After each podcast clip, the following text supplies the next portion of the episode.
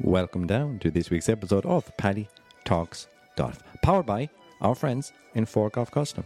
So if you're looking for some tour level experience in getting fit for your clubs, well, you know where to go. Link is in the show notes and on my socials below. Today's episode is with Bert Mackay, General Manager at Castle Rock, and walks us through his career, life in Castle Rock, the five year plans there, and longer plans, and how Castle Rock has become a hub for friendly, family focused championship golf. It's one of North Ireland's best kept secrets. Don't tell anyone. Well, there won't be a secret for long more, I'd say. Um, I hope you like the old history architecture lesson of Rosslare. We're going to try and do it again for Castle Rock today. So let's get stuck in. May 4th, 1900, the idea of establishing that golf club was first made public. And the formal inauguration of the nine hole course was in 1901, in June 22nd. Short, few short years passed, it was extended, and the 18 hole course was open for play in 1909. And 'twas the greenkeeper in Royal Portrush, a fellow by Mr. Gow, who made that proposal and oversaw the extension. The big news I didn't know this. It was only after I played. 1929, Harry Colt came in to advise and made it the course we know today. So, what do we know about Harry Colt? I did a bit of digging, and he felt courses should reside in the land as opposed to upon it. In the land, not on it. They should be part of the natural landscape. You can see that in Castle Rock. Artificiality and symmetrical hazards, no, avoided. Greens are generally square or rectangular. That's a Mr. Colt hallmark. And um, what else were there? Yeah, hollows. Wherever there was a hollow on the ground, that was used for pot bunker. Rises were used to introduce banks. Um, smaller hazards with large draws into them were preferred over large wastes. So you see courses now in the States, they're large waste areas. Um, where else do we have? Yeah, greens on Colt designs are often situated, and you see this in Castle Rock, on ridges, plateaus, punch bowls. White hogs' backs were considered to be the preferred choice for a green. Makes it quite difficult, and you'll see that around Castle Rock. What I found interesting um, in putting a green, putting a green, putting a golf course together, where bunkers were built when green sites were constructed on Colt designs, but fairway bunkers were introduced ideally after play of the course. That one's interesting now. So if you want to learn more, it's a book I've added to my list. Harry Colt is best known for his book, Some Essays on Golf Course Architecture. If I can find a link, I'll put it in the show notes. Also interesting, 2017, course has been renovated by a fella who's renovated a lot of Irish links, Martin Hawtree, renowned architect. Um, Bert also walks us through. There's a nine-hole, exciting course. Very exciting. I didn't get to play it, so a reason to go back to play the Bann, a nine-hole course. They play skins there up in Castle Rock on that course. But um, yeah, I hope you enjoyed that little overview of design and act and something I'm looking to get a bit more into as well. So it's it's really nice to know why a green is on that ledge, like why is a hog pack used for a green? You know, when was that fairway bunker added during the design or afterwards? So. Um, yeah, hallmarks of a Harry Colt design. Interesting to know. But now, you came here maybe to learn about Castle Rock and not Mr. Colt. So let's get stuck in. Roll it there, Colette. I mean, listen, we talking about practice. Joe Bradley told us the production line was finished in Kerry. Well, Joe Bradley,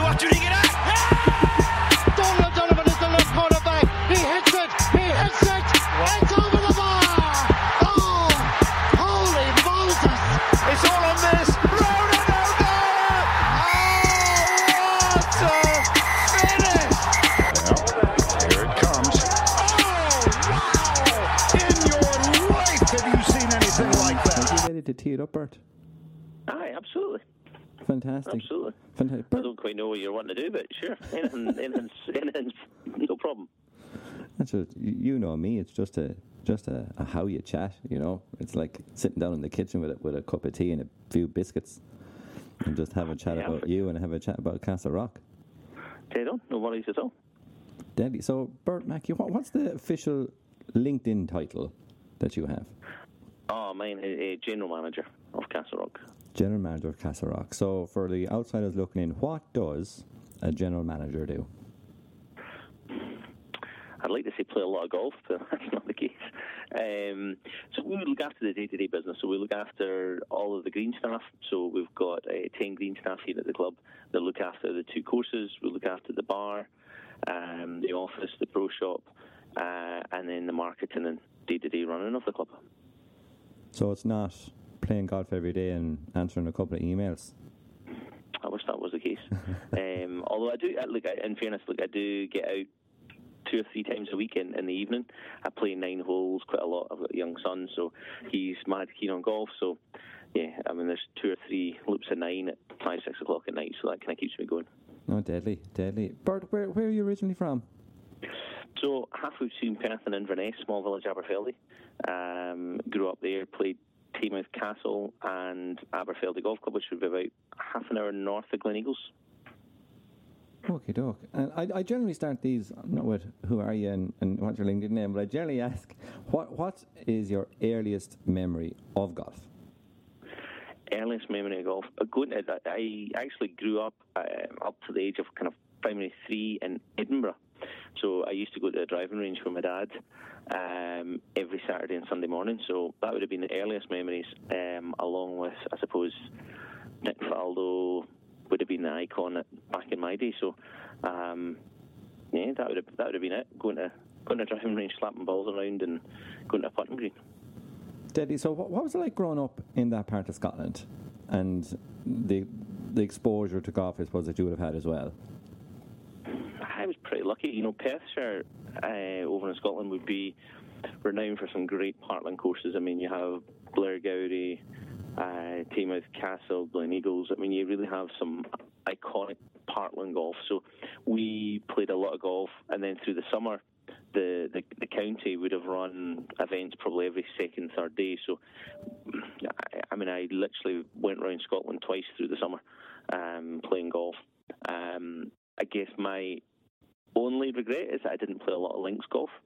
Um, most of my stuff was Parkland, so um, I was never really that great a links player. Um, and then coming over here, it was a bit of a shock to the system, having to keep the high balls low, so to speak. Or the low balls high, depending where the wind is. Um, a couple of holes in Castle Rock, you need to hit them in high, um, as opposed to low. But um, so, where was the compelling event as you grow up, as you got older, as you went through education, when you kind of turned to golf as a as a means, not a means to an end, I suppose, yeah. but when it kind of got serious, either playing wise or you were like, you know what, there's a career here for me, and and was there a compelling event at the time? Do you know what? My my passion was rugby. It was not golf. Um, so growing up, I played rugby to a decent level. I mean, I had I played with the Scotland team bits and pieces. Uh, was in the Scottish setup, and somebody stood on my shoulder and wrecked it. Um, but I was always playing golf, so um, had aspirations of, of, of then ultimately, by the age of 15, 16, I'll, I'll become pro because I was playing off plus one, plus two of a handicap.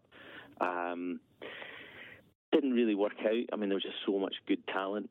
Uh, I mean, when I was growing up, it was Marc Warren, Steven O'Hara, Stephen Gallacher. I mean, they were all boys in and around my age um, that ultimately went on to the European Tour. I had the opportunity to go and work at Loch Lomond, um, so did my training there. Um, played how many years there? 16 years. Went there as assistant pro, became the tournament director, and then ultimately became head professional and director of golf. Um, so I was there for 16 years. I played again Parkland golf, um, but it was stunning. You know, it was Loch Lomond, and we got to travel throughout the world, running member events um, through the states, through Europe, etc. So yeah, big exposure to golf, um, and then that was the career path that I was always going to go down. That, that's um, it's a lovely journey, you know, to, to do your assistant in the same place and, and then go up the ranks, as you, know, career wise up to director of golf. So, for any pros out there or, or assistants, and they're like, geez, I don't know where I can end up, that that's really good to hear. Um, but what did that entail? Was there was there uh, extracurricular activities? I mean, like was there third party courses you had to do, or did Loch Lomond do a lot of that for you in terms of the enablement or the training? You know, so that you stepped up and you were ready for the role or preparation for for for more. Yeah, I mean, kind of happened by chance. My parents owned a restaurant, and one of the, actually one of the founding members of Loch Lomond uh, used to eat in our restaurant, invited me to play golf, and we actually played with the director of golf. So, you know, the job came around by chance. I didn't leave school with a lot of qualifications because I had no interest. I was more interested in sport. Um, I, I ultimately ended up at Loch Lomond going to do an assistant pro uh, and go through the PGA. So went down to the Belfry, did my PGA as a long distance, um, passed that within what three years. And the problem is, I'm standing there, 21 year old, fully qualified, and, and my boss at the time was like, "Bert, nobody will take you seriously until your late 20s, early 30s." So, you know, all we can advise you to do is do another couple of courses. So um, they actually put me through business management and marketing degrees through Glasgow University because it was only half an hour's drive from Yeah. the golf club. Yeah. Um, so, so ultimately, yeah, I mean, they, they, they kind of carved my path. So, you know, doing a business management degree combined with golf and then growing up in a hotel, had the food and beverage. So those are kind of the three elements that, that you know, ultimately I always wanted. Um, and that's what kind of, I suppose, opened the door more for Castle Rock than anything because I had been exposed to um, those three elements that make up what I think a general manager needs. Absolutely. So, so moving from, we'll say, the palatial, that might be the wrong word, but if when I look at pictures of Loch Lomond, it's palatial, it's perfect, it's pristine. Um, so, how did Castle Rock come about? Yeah, look, Loch Lomond is palatial. As you see. I mean, it's another, uh, you know, it's another Adare Manor style uh, facility where the golf course is manicured. It's high-end membership. So, um, I, I w- got married when I was over in Scotland. Had a young child, and then just because of the style of work and the the fact that most of our members, I mean, there's 54 countries represented in the membership. So, um, I- you know, I worked five and a half, six days a week, uh, and didn't really get to see the family that much. We had members that were members over here at Castle Rock, and, and knew of the golf course. I mean, we played here against Ireland at Portrush, and we played our practice round at Castle Rock, so it wasn't a, an unfamiliar place. okay. Um, and then had been over a few times, heard that the job had come up, and ultimately it was just going to be a, a nice opportunity to go for. Fantastic. So, what, wh- when did you start in Castle Rock, Bert? Uh, back in 2014, I was to start, and the only reason I know the date so well, I was meant to start on May the May the first, 2014. Yeah. Um, but we moved over here. My wife was pregnant, and her due date was May the first. So I actually uh, started a couple of weeks early, and lo and behold, my daughter was born on May the first, my first day. So I actually missed my first day of work. that's that's solid. That's uh, no, but it's, it's a really good reason, right? Um, Castle Rock 2014 to Castle Rock 2021. Um, if you knew then what you know now, give yourself three. Give yourself three bits of advice. You know, I, I think that the, we, as a golf club, were were almost like a sleeping giant. Is, is maybe the only way to describe it. It was it was always going to be it's a good golf course, but hadn't really uh, established itself on the circuit. I mean, you, you know, I know you've been up in and around, and everybody plays our Ardglass, Royal County Down, Portrush, Port Stewart, Ballyliffin, and they were always missing Castle Rock out. Um, so uh, you know, I guess when we when I first came in, yes, we had to find my feet and understand what was happening. But um, really working with the tour operators, I mean, you know, this North Coast and all these courses that we're talking about, um, you know, roughly between sixty and seventy percent of the business is tour operator led. So, um, you know, working with them very early on has established us as now, you know, one of those golf courses on that circuit, so to speak. No, absolutely. And I mean, if it wasn't for like I did my little trip, you know, uh, that I organised myself. Um, but like, if I was to do that trip, like even four years ago, I think I wouldn't have known about Castle Rock, in terms of just like awareness. do You know, so there's a lot. There's a lot of work done there because I'm from like the deep south of, of the Republic of Ireland. You know what I mean? So, um, but I like- mean, so it's getting there, but uh, you know, also you know the fact that, that you know the golf club have year on year invested back into the golf course. You know, over the last since 2016, we engaged with Martin Hawtree, who has done you know so many. I mean, I think he was involved in the was involved in Lahinch. He was involved in Nail. all the big, all the big dogs. if you wanna call them yeah, I mean, he was involved in Turnberry, he was the R&A right hand man, so was involved in St Andrews, some of the upgrades. So, you know, the, the, all of the major projects in and around the UK and Ireland, he, he's he's been involved in at some point. Um, so we engaged with him, and it was initially because when we first when I first walked in, there was the old style. You know, whoever's captain likes a new tee and likes a new bunker and hmm. wants to change a mow line, and, and, and it was to get away from that and Yeah, I agree. We kind, we, a- we kind of have it where we are. We're like, oh, I'm the captain or this committee, and we're like, there's a bunch of trees on the fourth that we can never drive past, over or around, so let's just take them out. or, you know what I mean? Or that bunker, I'm always in like Eisenhower's tree at Augusta, that type of stuff. Do you know what I mean? Uh, yeah, and, and, and, and that does happen. I think there's a lot of golf clubs will, will fall under that bracket, and, that, and that's okay, but we wanted to take a more professional approach and say, right, if we're going to do any changes whatsoever, that it goes through one person and it stays within vision of an architect that's design. You know, there's no point in the butcher, the baker, the candlestick maker trying to design a golf course because that's not what they're there for. So um, we bought into the idea and you know spent over a million pounds over you know four or five years. Um, and we're not finished. We still have some other bits and pieces that we still need to finish off on the blueprint. But you know, for obvious reasons with COVID and bits and pieces, you know, that's been put on the back burner just now. But you know, it's still there, and we will get to it. So how important? I'm going to take a step back now because it's kind of it's interesting for me in terms of how things work and how to lay out a plan like that. So, how do you step back from the day to day and the taking care of members and the pro shop and and you know keeping things afloat to step back and create a strategic plan? How do you step back from the first place? Make time for it, and for you know, that's just the reality of it. We just have to make time to uh, sit back and, and, and ultimately we engaged with Sol Construction. So Sol would have done a, you know a tremendous amount of work. They re- basically rebuilt Turnberry from scratch. Um, so you know we spoke to them and, and, showed them, and it was probably over the course of maybe five, six, maybe even seven meetings of look, this is where we are. This is where we want to get to. Let's try and break it down into maybe four or five small chunks of, of manageable work. So, you know, there's no point in turning around and saying, yeah, well, we're going to do nine holes this winter they turn around and say, well, look, realistically, where it is, logistically, moving in and out the site, um, we could probably only do three. So, you know, one phase could have, was only three or four holes, another phase was six or seven holes.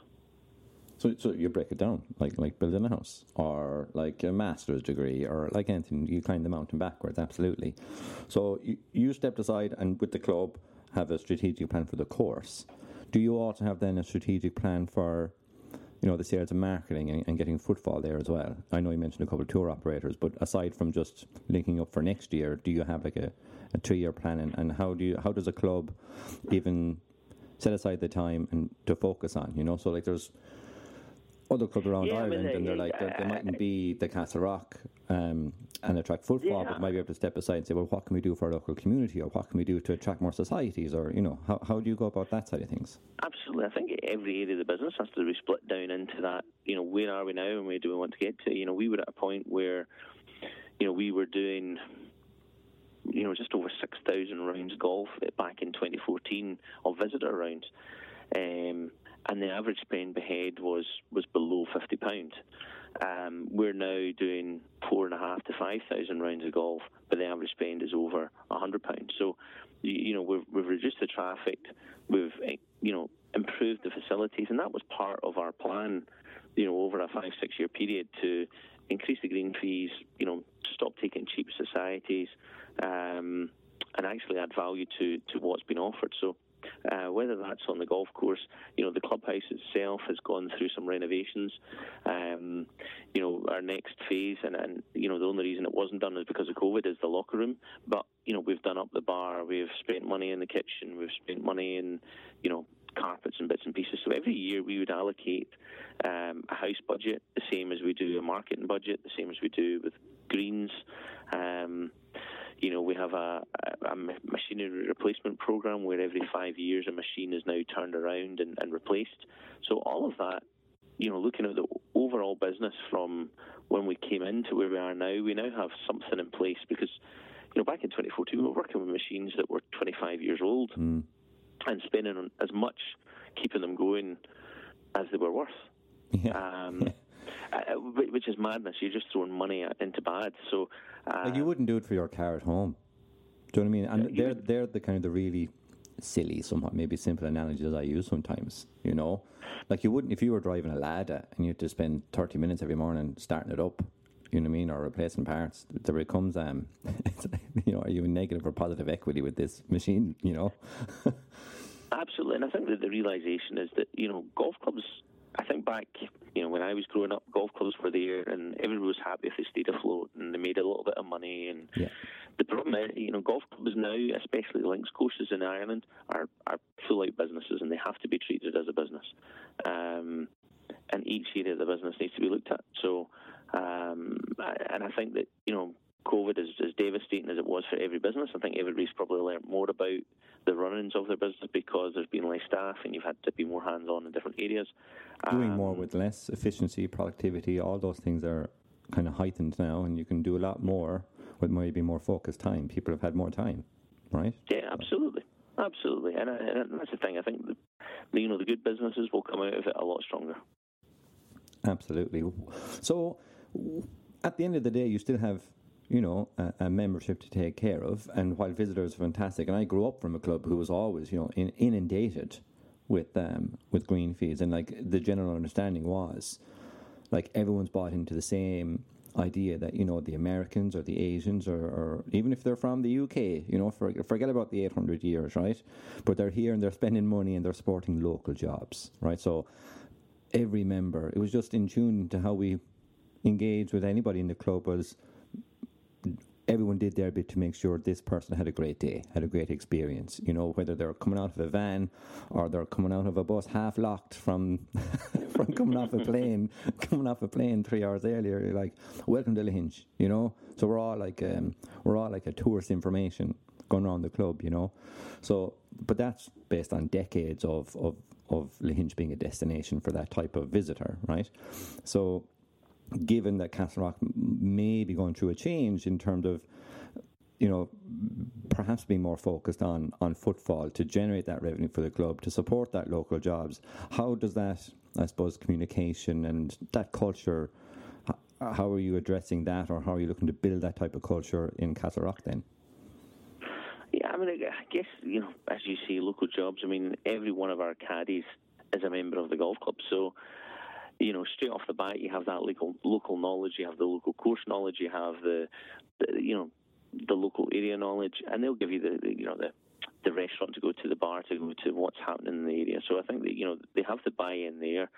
Um, yeah, at the end of the day, our subscriptions are very cheap.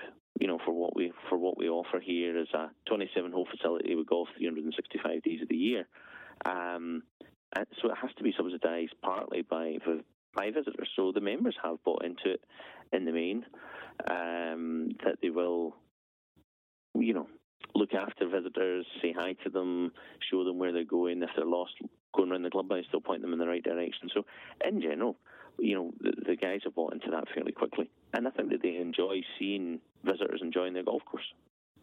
I mean, I mean, who doesn't? You know, what I mean, you want you want to show off with what you're a part of, right? You know, like I've only joined with um, the club over the wall here, Clarkstown, with the year, and like, and I want to shout it from the rooftops because, like, I know that it's it can be a part of the community, it can do so much good for not only the people who work there and the people who play there and the people who visit there, but also for like supporting the restaurants in town or supporting the car dealerships in town or whatever. Do you know what I mean? If even from an awareness point of view, you know, come up and park your your Renault dealership car and whoever owns the dealership, you know, park it there for a week, you know, so the people are aware that you're a local business even. Do you know what I mean? Because Yeah.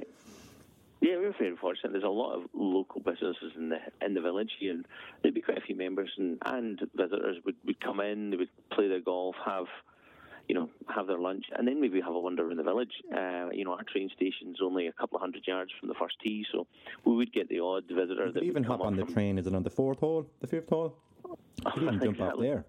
the train's certainly been hit a few times by golf balls. I didn't know. I narrowly narrowly escaped.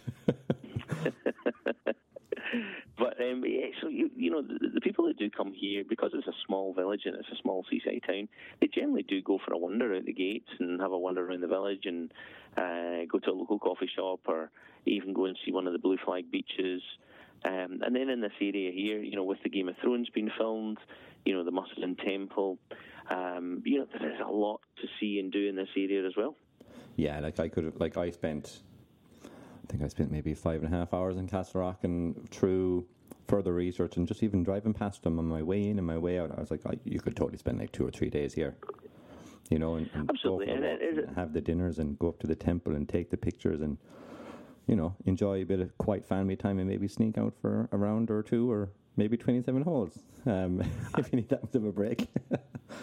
Absolutely, and that and that's the that's the kind of beauty. I mean, you know, the amount of guys that will come, you know, at the weekends, and, and like Lahinch and a, a number of those golf courses are busier at the weekends, and, and so we do get a lot of people who come in, play nine holes on the Bann course, bowl soup, few beers, and then tee off early afternoon on the Mussenden course. So. I think it's a good combination. And then, you know, we'd even see guys that are through the week would come out, play the Mussenden course, have lunch. It's a nice day they don't need to be anywhere for another four or five hours. So rather than sit and drink, they'll you know they'll take a buggy out and go and play a nine-hole scramble or I don't know alternate shot or, or just go out for a bit of fun around the Bann course. Uh, it takes like an hour, hour and fifteen minutes, and you can have as much fun out there as you want anywhere in the world. Absolutely, and so something that we spoke about was. Um, the, not the secret skins game, but the skins game that you run. Is it on Fridays? Mandatory golf Fridays? Yeah, look, you know, we've done a number of, of bits and pieces. Again, you know, people don't have, you know, the historic Six hours. four and a half, four. I was going to say four and a half hours on a golf course, half an hour before, an hour after, and and, and the family and pace of life and and things are changing. So yeah, I mean, a Friday night, you know, we have um, mixed couples playing on the Mussenden course. They generally play nine nine holes, sometimes eighteen and then come in for a bit of dinner as, as couples. Um, and then also on a Friday night, we also have a skins game on the Bann course where it's you know four or five players um, in each tee time, write up your skins, and then come in for for beer and burgers or. Um, you know, a curry or something, uh, and again, you can do that. You can be in and out in two hours. Um, so can, that is the beauty for the guy that's working all week that wants to play a bit of golf, but also needs to balance it with the family. Yeah, absolutely, and, and that's the I'm not going to say millennial, but it's the modern day we live in. Do you know what I mean? It's your working professional, possibly both parents are working. Um, you know, so you, you don't have five hours of a Sunday. You know, I never tee off even after 10 a.m. because then, you know, even if it is four four hours, you know, that's most of the day gone. You know, I have a little daughter I want to go see as well. You know, and um, those those times are precious, as you know yourself. Um, what, what does the next, let's say, the next few months look like for Castle Rock and maybe the overall, you know, what would be a nice goal to achieve by the end of next year? You know, uh, well, the next few months, hopefully, we're going to get some subscriptions in because they've got to actually. I'm sitting in the office here right now, and all the bills are sitting in front of me. Um, so, yeah, so the, the, next couple of months will be busy with that. We'll then, um, you know, we open our diaries two years in advance, so 2023 um, will be opening up in a couple of weeks' time. Um, and we've got a backlog of, of people requesting tee times for 2023. Um, so we'll work through them. Um, uh, you know, try and maintain our year end is the end of September. So the next few months for us will be, you know, subscriptions in, year end, opening up New Year's new tee sheets uh, and try and maintain and, and have a look at what's what's happening for next year. I mean, I guess you know we even talked about it. You know, nobody played golf and really in 2020 visitor wise. You know, 2021 has been, you know, we're only going to get two, maybe two and a half months out of it with the way the restrictions are going. So, you know, 2022 has two years of bookings rolled into one, plus anybody that was looking to travel in 2022. So, uh, it's you know that's going to be a, a hard year for golf clubs uh, and for visitors coming to the island of Ireland because you've got three years worth of tee sheets in one. You've got hotels at capacity. You've got members that obviously still want their normal tee times. So I think it's going to be a big juggling act for next year. Uh, you know, I think if we could have a, a three years worth of travel um, and have a good run at the season, which which looks to be set up pretty well, then you know everybody's going to be happy. Absolutely, and maintain a golf course to maintain, to, you know, as well. Along with that, if there's going to be that level of football, you know, that that will be a challenge as well. It will be, you know, you know, we we actually just through through lockdown, we actually, you know, we put some of our green staff onto furlough just to try and, you know, look after the the pennies. Um, at the same time, we also, you know, asked some of our members would they be willing to come out and paint tee markers? Would they be willing to sand down benches and, and paint them? And, and we actually got a really good response to the point where the volunteer program at any point in time had roughly 20 people on it. Um, so That's they were knocking out. That's, a, that's like a B greenkeeping staff. Uh, yeah, it really was, and and they were doing jobs because it allowed our greenkeepers just to maintain the golf course the way we wanted it. This supplementary staff, so to speak, um, cleared out so many jobs. It was great. We actually closed the golf course uh, last week, Wednesday morning, for all play. So there was nobody on the golf course at all. We had the 20 guy. It was actually 22. We had a couple of juniors in there as well. Went out and divoted the whole golf course in three hours, uh, all three loops of nine. Um, so from that point of view, it, it you know it's freeing up so many people. Um, so you know we would we would probably try and keep using them uh, while we're still willing to do some of the, the the lesser jobs to allow us to go out and you know slit down the fairways, overseed, uh, back end and front end of the season, uh, and just some basic agronomical processes that need to be done um, because it's freeing up up the guys to complete that job quicker as well. No, I'm, I'm getting a lesson here. I'm, I'm soaking it in in terms of all the things we could we could be doing in, in our local clubs to help out. You know what I mean? Um, and I'll start running off on solo runs now in a minute. So I better um, better put some control on myself. Um, so I've learned loads. I've learned loads in terms of for anybody listening. If I'm a pro or if I'm an aspiring pro, or even if I'm if I think that a GM just plays golf all day, I know that there's um, a level of education required. I know maybe some courses I can go check out to go do, um, some expectations about running a course that is trying to raise its awareness and, and get the word out there that hey we're here come play come come experience it um, so thank you very much Bert thank you very much um, quick fire Q&A you ready? These are the hardest questions now. These are the hardest questions. Okay, you set. I'm all set. I'm good. let's go for it. what would your walk-on song be? Oh, Rocky Balboa, gym I or pizza? Pizza, hat visor or a Caolan Rafferty bucket hat? A visor, I'll send you one. Happy Gilmore or Tin Cup? Happy Gilmore. Lahinch or Portmarnock I, I wouldn't want to. Say, you know, that's that's a secret. That's a secret one. I'll, I'll go Hinch. See, people get hung up on that question, and it's really my it's it's really my farmer way of saying Colchi or Tony, right? Because one's so far west and one is up in the big smoke. That's the real question there. Um, walk or cart? I'll walk. Win the Open or win the Masters? The open. Instagram or Twitter? Instagram. Play or practice? I'm sorry. Play or practice? Practice. Good man. Now I have just one more question. Just one more. Okay. and it's kind of a scenario question. So we'll say you're after you're after a day's work, you're after taking a load of bookings for 2023. You've won the skins game on the Friday yourself, and you're planning dinner that evening, and you can have whatever six people at the table with you. So you're at the top of the table, and you've three seats down the left empty, three seats down the right. Who makes the cut? Who's at Bert Mackay's um, candlelit dinner? Wow. Um, I would have Bill Murray, um, Billy Connolly. I think you have to have a golfer. I would say probably Jack Nicklaus. Um, I have to have, probably have to have my wife here as well, or she'd shoot me. Um, Good that she came on fourth. I was going to fourth. That was a high, scoring fourth as well. um, uh, Ally McCoist, he was Oh, a yes. boyhood hero of mine, oh yes, and I would have the sixth one. Ian McGeechan. Ian McGee. Who's that? So he would have been the Scotland coach and the Lions coach. Oh, I have you now. I have you now. Well, Bert, thank you very much. It's been really insightful for me, and I look forward to meeting you again soon, either in Castle Rock or, or you better you might come down for a return leg. Head down where I'm. Absolutely, Super. absolutely. Thanks for the time. Thank you. Take it easy. All the best, mate. Take care. Hope you enjoyed that episode.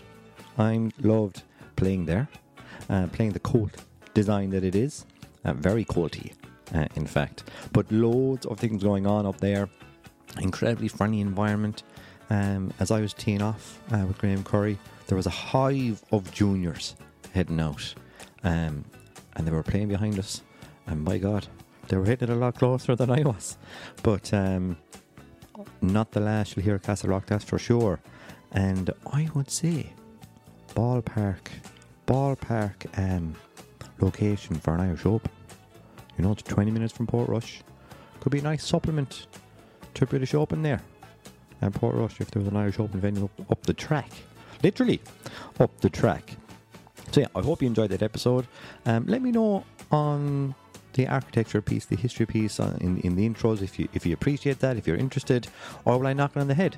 You know, and I can just keep it to myself and, and keep it on my desk. But if it is something something that you folks are interested in as well, I'll keep it going. Anytime we have a chat with a with a golf course, I'll, I'll dig into the, the history and the architecture, and if that's something you want to know more about, we can do it. So yeah, if you enjoyed the episode, tell a friend. Whoever you're teeing off with today, or tomorrow, or this week, maybe let them know you listen to this Irish Golf podcast, and they might like it too. And uh, leave another review if you can. They do help. Apple and Spotify do them. You can leave a review on Google as well, I think. So do that. Helps us out.